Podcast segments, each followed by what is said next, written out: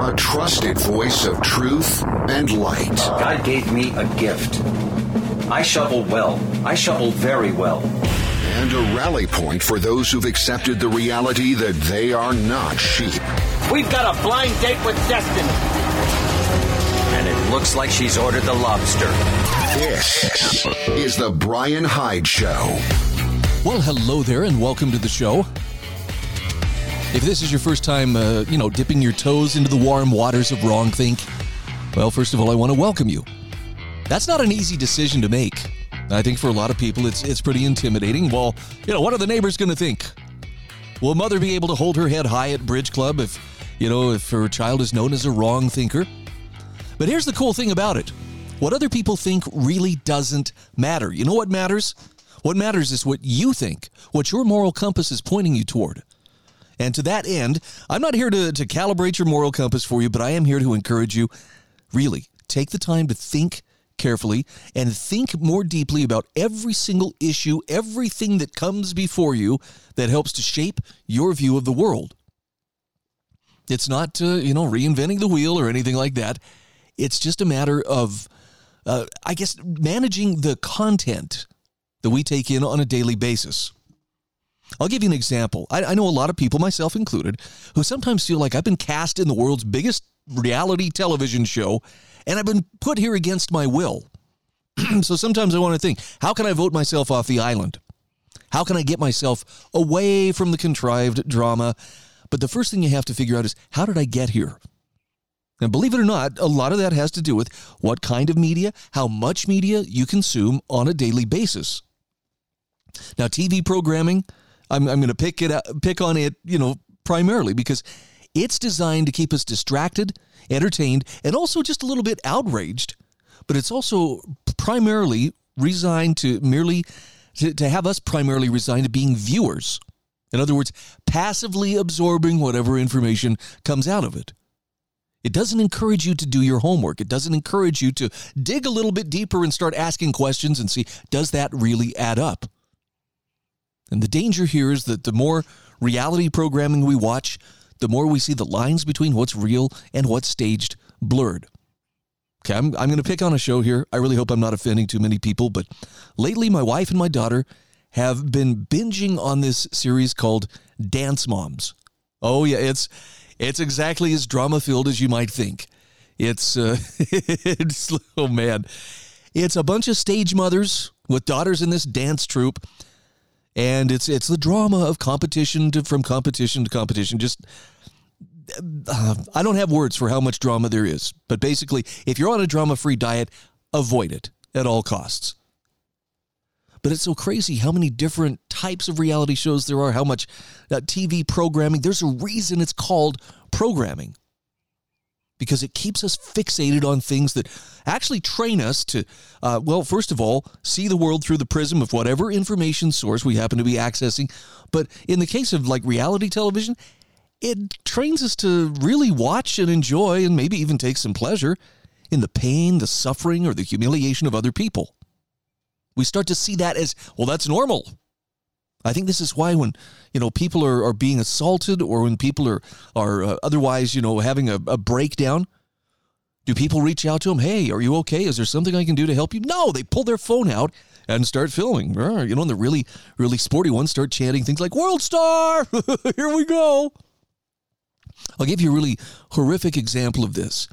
And I don't know exactly what I would do in a similar situation, but but a video came up here, I think within the last couple of days. And you see uh, a guy on the streets, a homeless guy sitting on the curb. I think this is in Saint Louis. And there's a there's another guy. It's it's I, I assume he's a gang member or something, but it's it's it's definitely someone standing there loading a gun. And he's got a very gangster, you know, aura about him. And he's just calmly sitting there loading the gun. The guy sitting on the curb, the homeless guy, paying no attention. And there are people filming this from inside a business. What is he doing? Oh, wow, he's, he's just, I don't know, man. He's just got a gun. He's sitting there loading it and whatnot. And they sit there and they watch it and they film right up until the moment when this uh, gangster extends his arm and pops the homeless guy in the back of the head. And then they're like, oh, my gosh, he, he killed him. What did you think was going to happen? Now, I'm not suggesting, you know, the best course of action would be to go out there and take that gun away from him. But I, at the same time, I don't know if I could just stand by and watch somebody uh, setting up to murder someone right there in front of my eyes and not at least say something or try to distract him or, or something. Now, of course, you know, truth truth of the matter is, uh, chances are, uh, wherever I am is not a gun-free zone, so there might even be that option. But, you know, you want to assess things. You don't want to just wade in and, you know, start blasting because, well, somebody pulled a gun, so I guess, the you know. But it was it was such a cold-blooded thing. And they obviously had time to set up and start video, videoing or at least get their phone out and, and start recording. And it just kind of makes you stop and wonder, why do we why do we allow that to become normal to the point where I think they were genuinely surprised that he actually executed the guy? But it just speaks to there, there's something that is off, something that's out of calibration in human nature. And by the way, if you think the, the solution is, well, I need to just watch more news-oriented programming. No, not necessarily. Because watching the daily news can actually dull your intellect as well. Even news programs have the ability to affect how you think about everything from politics to religion to government to science to values and culture. That's because they're not asking questions that would actually, actually help you understand a, an issue better. It's more like statements, quick statements, judgments that are being made to tell you what you're supposed to think. So I think I presented the problem. So what's the solution? Well, in part, I believe the solution is take a media fast. And this doesn't have to be long-term, although I think some people actually have taken a media fast and found, you know what? My life is actually more meaningful and better without it. But if you can even break away for just a couple of days, even if you can just break away for a day, you'll be surprised how normal the world starts to look again. And you also start to recognize how and where you're being manipulated. Once you start to recognize those kind of things, then you have the option of diverting your attention and your efforts and your moral energy to things that actually matter. Thank you for coming to my TED Talk, but I really felt like I had to get that out, out of my system. I I almost wished I hadn't watched the, the video of the, the homeless man being shot. I, I It popped up on Twitter, and, and it was only about a forty-five second video or so, but just... I don't know. My faith in humanity was flagging. It was it was starting to wane after watching that and just wondering, how can people sit there and just be casual observers? A guy's going to be shot right here in front of your faces. And the reaction is to film. I mean, at the very least, could you at least get on the phone and, you know, call nine one one or, you know, shout out to the guy that, uh, you know, the police are coming or I don't know. I don't know. Well. All right, that's a that's kind of a dark note to end on, but uh, it's, this has just been bugging me ever since I saw it. So I feel better for getting it off my chest. I'm sorry if it burdened you. My goal here is not to make you feel weighed down or otherwise bummed out. Wow, well, everything sure sucks now that Brian's gone off on another tear. So let's uh, let's dive in to a couple of different topics that uh, are worthy of discussion. Now, when people choose to live in a state of learned helplessness, oftentimes it's because they've been given very strong incentive to do so. I saw a great article pop up here the other day from uh, the American Institute for Economic Research, Treating Adults Like Children. This is by Jason Sorens, who writes, New Zealand recently passed a law permanently prohibiting the sale of tobacco to anyone born on or after January first, two thousand nine. That's right. If you're unlucky enough to have been born on or after that date, it will be forever illegal for you to smoke a cigar on a celebratory occasion or to savor a pipe on a dewy summer evening. So apparently this new law is part of a growing trend in the Western world toward treating adults like children. Even as governments are experimenting with lowering the voting age to sixteen, they're also raising the age at which we can marry, work, have sex, own a gun, drink alcohol, and yes, smoke. So the logic seems to be that young adults are rational enough to make decisions about everybody else's life, but not their own. And he points out New Zealand's law doesn't just raise the smoking age. It bans, completely bans tobacco purchases for anyone after a certain generation. Oh, I'm sure they're going to be fond of that. Ironically, New Zealand has legalized medical weed and narrowly rejected legalizing recreational weed. California is considering similar legislation to ban tobacco completely, even though they too have created legal status for weed. Now, we're going to come back to this in just a few moments, but again, w- at what point does substituting the state's judgment for your own judgment seem like a good idea? I mean, for people who value freedom, you know, the answer, of course, is, well, never. I know what's best for me. I know what's best for mine. I don't need, you know, some bureaucrat trying to determine, well, here's what the central planners want for you.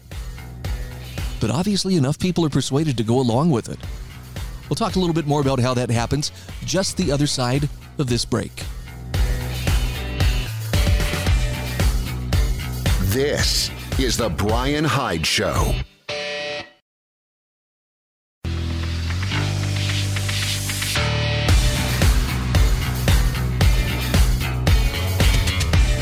This is The Brian Hyde Show.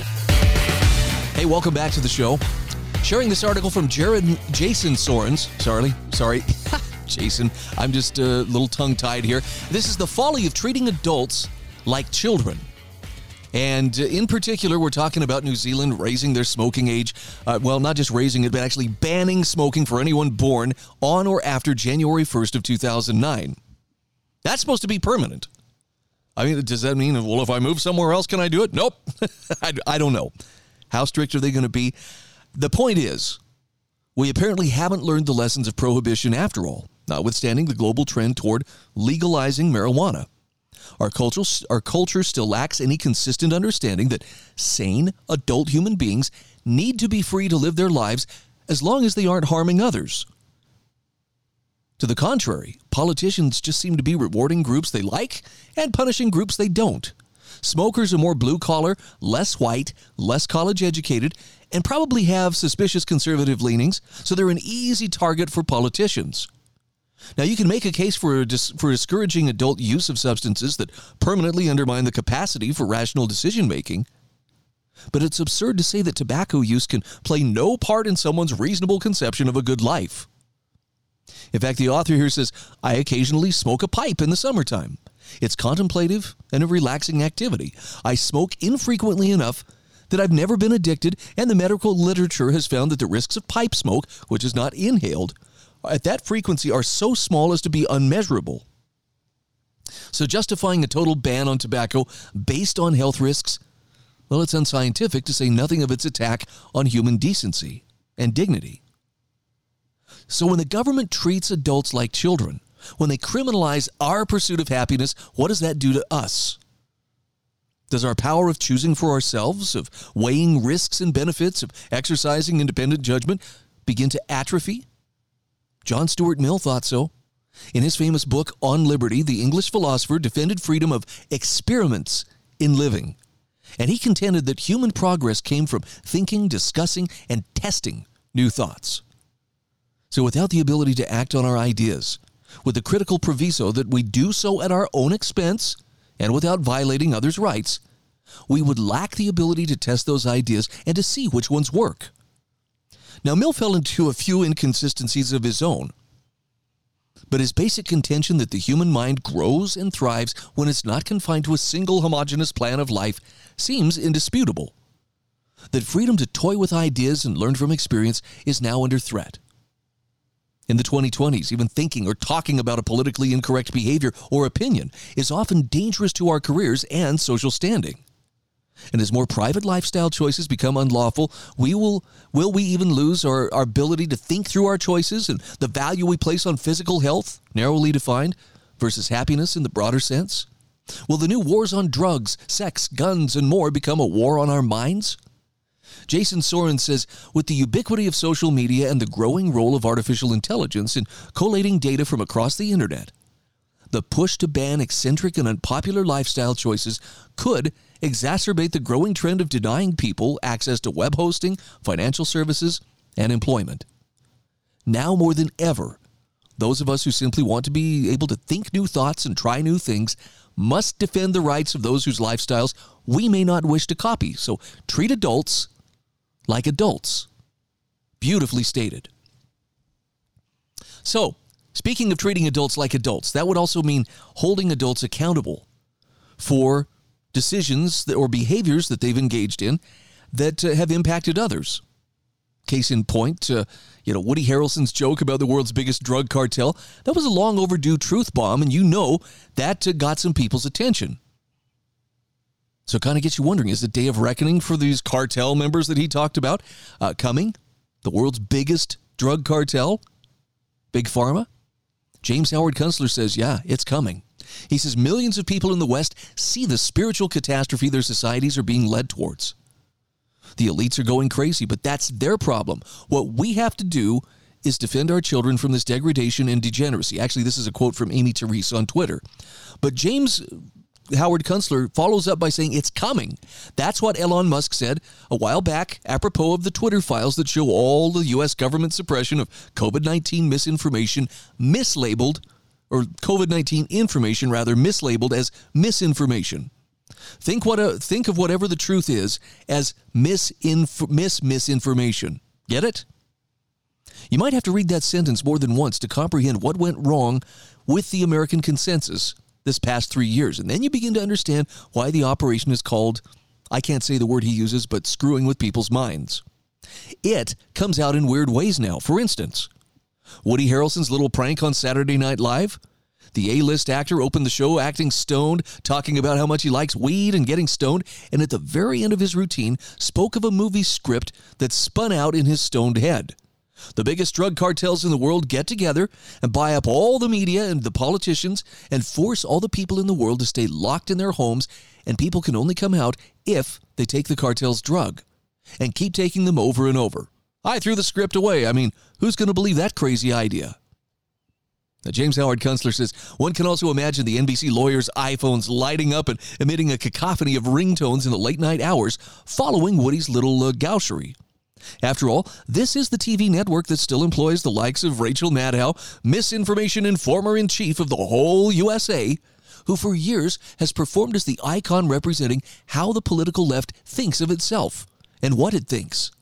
What the left thinks of itself, of course, is that it's collectively the smartest person in the world. And what the left actually thinks is exactly what Woody's movie script implied. Believe everything that the government, the news media, and the drug companies tell you, and act accordingly, and destroy anyone who says otherwise. Now, Woody's gag offended the news media hugely and instantly, said media being scaffolded on the internet. The response was wildly censorious. Vanity Fair's Insta Bulletin said, Uncle Woody, taking to the stage to float conspiracy theories disguised as provocative humor, is both intellectually dishonest and tedious. Tedious? As if you've heard that come out of an A-list actor's mouths a thousand times? I doubt it. Who's being intellectually honest exactly? Rolling Stone likewise headlined, Woody Harrelson spreads anti-vax conspiracies during S N L monologue. Just how anti-anti-establishment now is the old countercultural rag that uh, James Howard Kunstler once worked for. The Daily Beast, the house, the uh, left's house organ, echoed that. Woody Harrelson spews anti-vax conspiracies in rambling S N L monologue. Notice spews, as in the most vile and disgusting bodily function imaginable, you revolting piece of filth. Now, what Woody didn't actually say in that little riff, if you're paying attention, is that the vaxes in question are ineffective and dangerous. Yes, he actually left that part out, though there were enough dots in the monologue to connect that message if you were of a mind to. The problem for the smartest people in the world is that their minds stopped working about five years ago, mainly when a certain Donald J. Trump stepped on stage to declare that the left's management of national affairs was corrupt, depraved, and dangerous. This enraged the management class to the max. Graduates of Yale, Brown, Harvard, and the rest of the elite service academies went nuts over that, and in a bizarre switcheroo for the ages, became the staunchest defenders of anything the government decided to impose on the people of this land, starting with a series of political hoax- hoaxes, Russiagate, Ukraine phone call impeachment, cresting with the COVID nineteen hysteria and its vaccination cherry on top. The smartest people in the world were all in on all of that and knocked themselves out enforcing and defending it. And now it's coming out. They were played, absolutely snookered. All these brilliant, morally unassailable, upright, good people taken for a ride, spoofed, put on, conned, and they sold out their country in the prog- in the process. Now they cower on the verge of being unmasked for the mendacious fools they are. One might empathize at how horribly painful this is, the ethical wreckage of a whole social demographic. But don't confuse empathy with sympathy. They are about to sink in historic disgrace and ignominy, and that's why their official interlocutors react so harshly. So get ready, it's coming. The day of reckoning is rolling toward us. And it starts with someone speaking the truth, even though that truth may be unpopular. I got a link to the article in today's show notes. I hope you'll check it out. This is The Brian Hyde Show.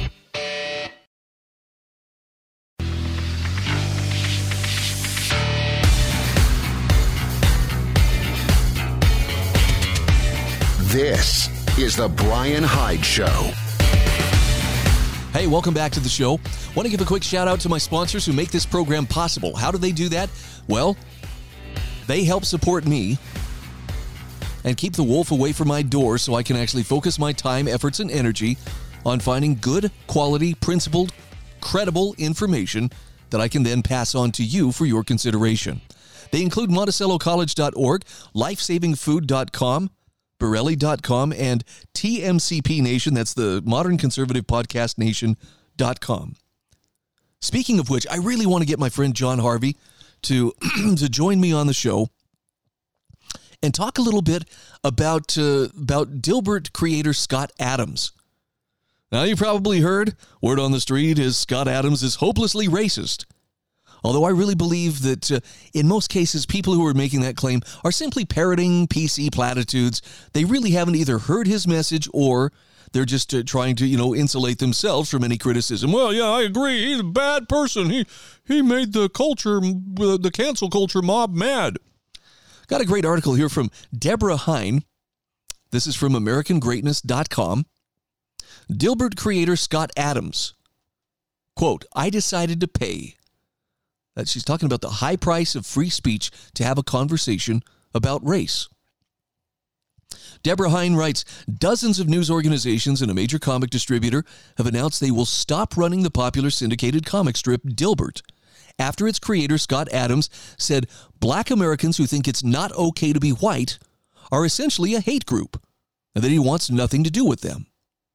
Now, Adams made the comments last Wednesday on his YouTube channel, Real Coffee with Scott Adams, in response to a new Rasmussen poll that showed forty-seven percent of black Americans either disagree or are not sure that it's okay to be white. Only fifty-three percent of black respondents agreed that it's okay to be white.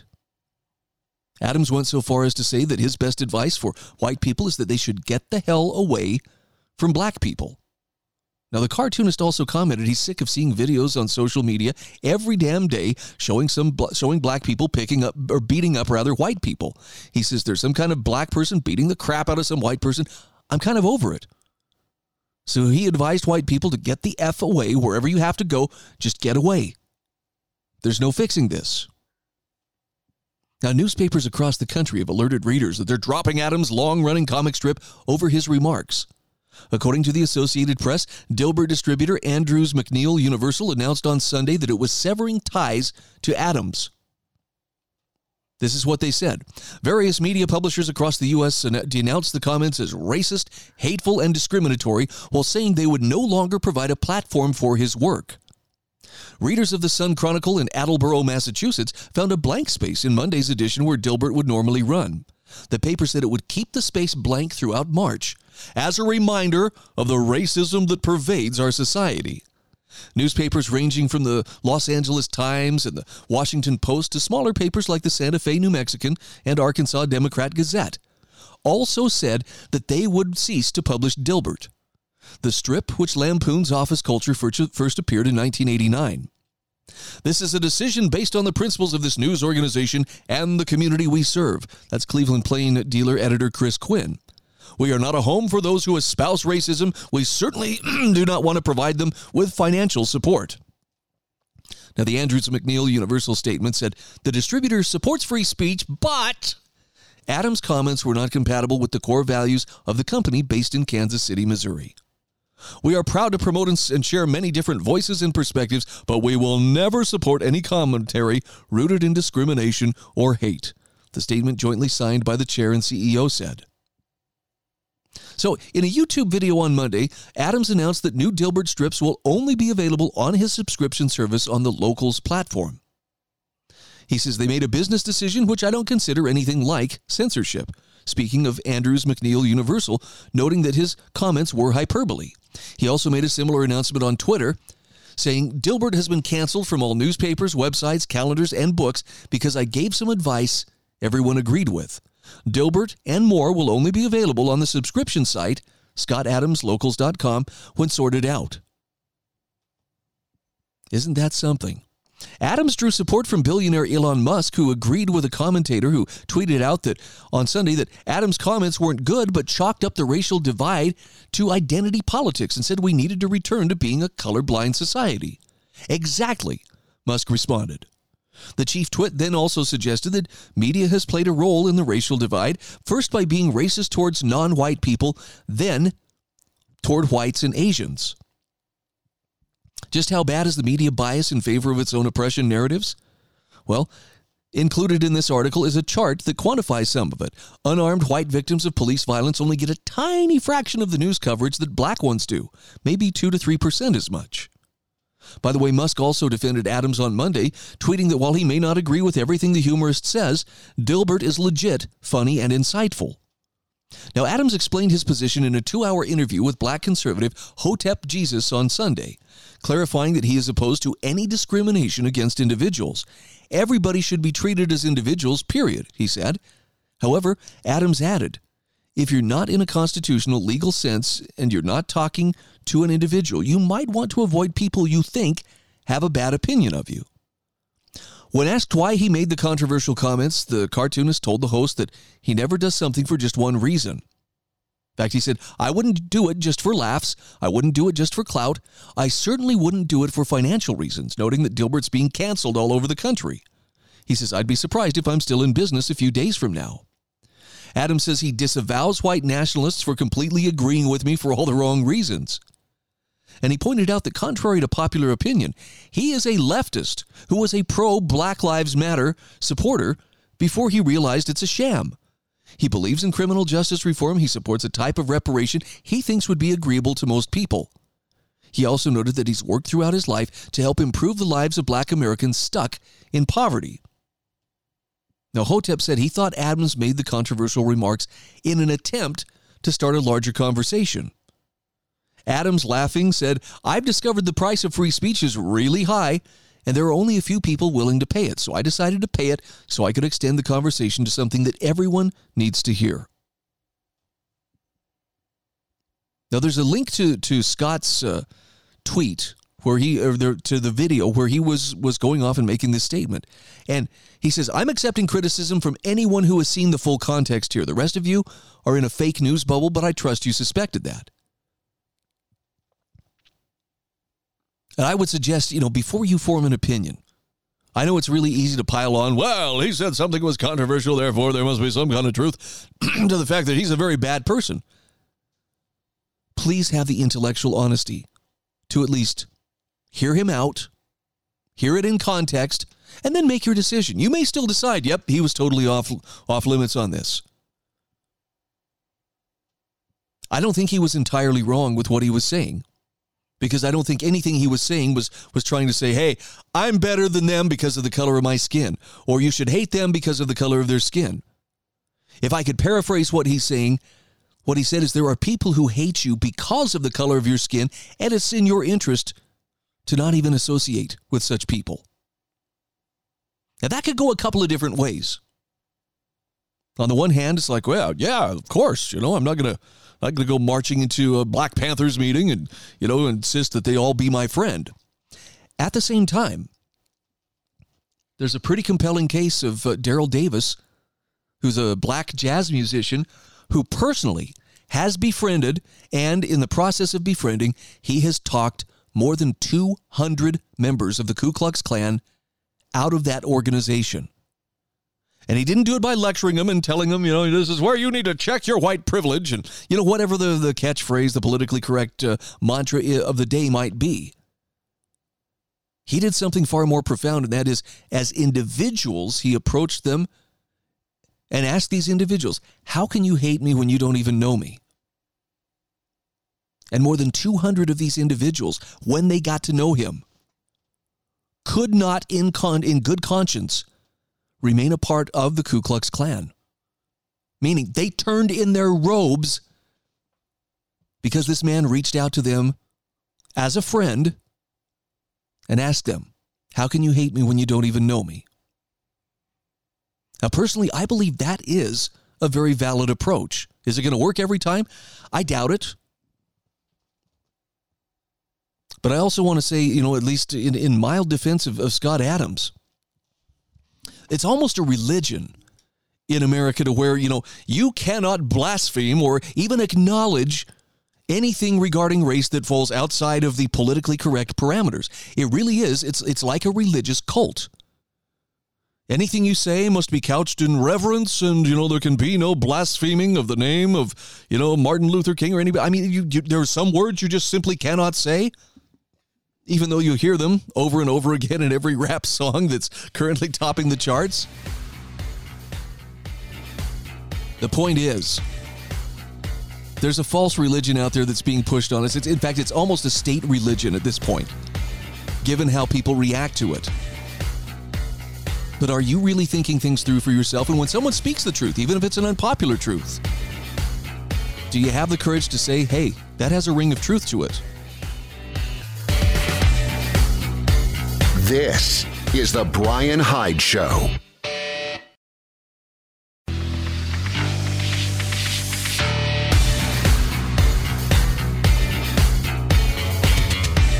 This is the Brian Hyde Show. All right, welcome back to the show. I feel like I stuck my neck out. You know, okay, so I'm talking about, well, you should be uh, unafraid to speak the truth. And yet, uh, just because... well, does the truth have anything to do with race? Oh, boy, you better not speak it because uh, you're going to be in big trouble. Again, I, I don't think Scott Adams set out to, to promote hatred, but I think he acknowledged a very unpopular and painful truth, which is, hey, there are people out there who have been taught, carefully taught, to hate people because of the color of their skin. He's not talking about white supremacists, by the way. He's talking about a surprisingly large number of blacks who don't think it's okay for people to be white. How do you counter something like that? Again, I'm going to suggest, first of all, you counter it by being the most excellent person, character-wise and otherwise, that you possibly can. Secondly, you counter it on an individual basis. When you get a chance to know people, you know, if, if if you think someone has misgivings, you can ask them, why would you hate me when you don't even know me? Or how can you hate me when you don't know me? And be prepared. There are some people who are just, you know, they're caught up in it. They find purpose. They find identity in it. And so they're, you know, they're going to do it. Don't take it personal.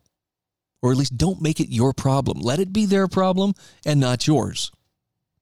And I'm sure there's there's some angle there that, well, it just sounds just like white privilege being exercised. But never mind. See, I just, I don't have time for those mind games. I believe in, in living the golden rule. I believe in treating people the way that I would want to be treated. That doesn't seem very difficult. But for people who are using weaponized guilt to try to gain power and manipulation over others, oh, it's a no-win game. All right, couple quick articles I want to point you toward. These are in my show notes at the brian hyde show dot com. Show notes for March first, twenty twenty-three. Who is watching the watchers? This is an article from Reason dot com from J D. Tucille. Love J D's work. The Supreme Court of the United States says domestic spying is too secret to be challenged in court. Officials shield government abuses from litigation by claiming national security. And, of course, the Supreme Court has declined to weigh in. J D. Tucille says, abusive government behavior has again been found too sensitive to national security to face legal challenges in the court system. Last week, the U S Supreme Court declined to review a lower court's dismissal of the Wikimedia Foundation's lawsuit against a National Security Agency surveillance program revealed a decade ago by Edward Snowden. With state secrets privilege barring litigation, that leaves upcoming congressional debates over renewal of the law authorizing the program as the only recourse for civil liberties advocates. I'm going to take uh, How Does Government Lose Its Legitimacy for five hundred, Alex? Crazy stuff here. Well, yes, there might be a problem, but you know, that's just too secret and it's not really something we can touch on. Which go- goes to show you a couple of different things. Number one, the uh, in the uh, national security state apparatus is far too powerful to be doing good, at least in the sense of the proper role of government, protecting our God-given rights. It's been weaponized. And for those who are paying attention, it's very clear, not only has it been weaponized, but it's been turned and focused inward on us as potential threats. That's bad. But there's also the problem of, uh, you know, other aspects of government are actually protecting it, actively protecting it. A politicized Supreme Court isn't helping us one bit. So if you if you don't have any kind of uh, judicial remedy, or you can't legally challenge them in court, what next? Well, I guess we'll just have to elect the right people and that'll solve the problem. Yeah, how's that been working out for us so far? You got a few people who get it. Representative Thomas Massie from Kentucky earlier said, uh, while surveilling foreign targets under the Foreign Intelligence Surveillance Act, or FISA, the U S government collects exabytes of data pertaining to American citizens. The Constitution requires a warrant to query that vast database for Americans. End warrantless spying now. But with litigation against domestic spying thwarted by the invocation of state secrets privilege, J D. Tucille says Congress, for all of its many faults, may just be our last line of defense. I know. I got a shiver up my spine, too, in thinking about that. Oh, great. We're going to have to count on Congress. All right, shifting gears, one last story that I'd like to bring to your attention. Uh, this is from Julie Kelly from am greatness dot com. Now that the January sixth video has been released by House Speaker Kevin McCarthy to Fox News' Tucker Carlson, there's a lot of hysterics happening in the mainstream media. And in particular, the media is demanding darkness, not sunlight, on those January sixth tapes. Julie says what we're hearing from the media industrial complex is fear, not concern.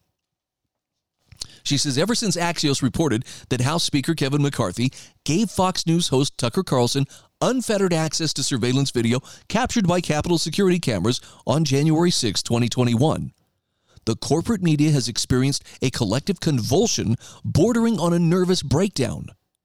Guardians of the Fourth Estate long ago abandoned their self-proclaimed role as watchdog over those in power in exchange for the role of lapdog.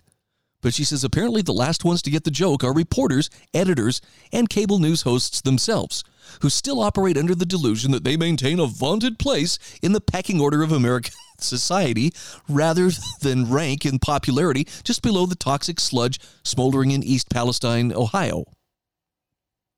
Not long ago, or maybe it has been a long time, journalists would salivate at the chance to report on the contents of a massive trove of footage related to what the government calls a terror attack, especially if the same government pulled every trick in the book to keep it under wraps.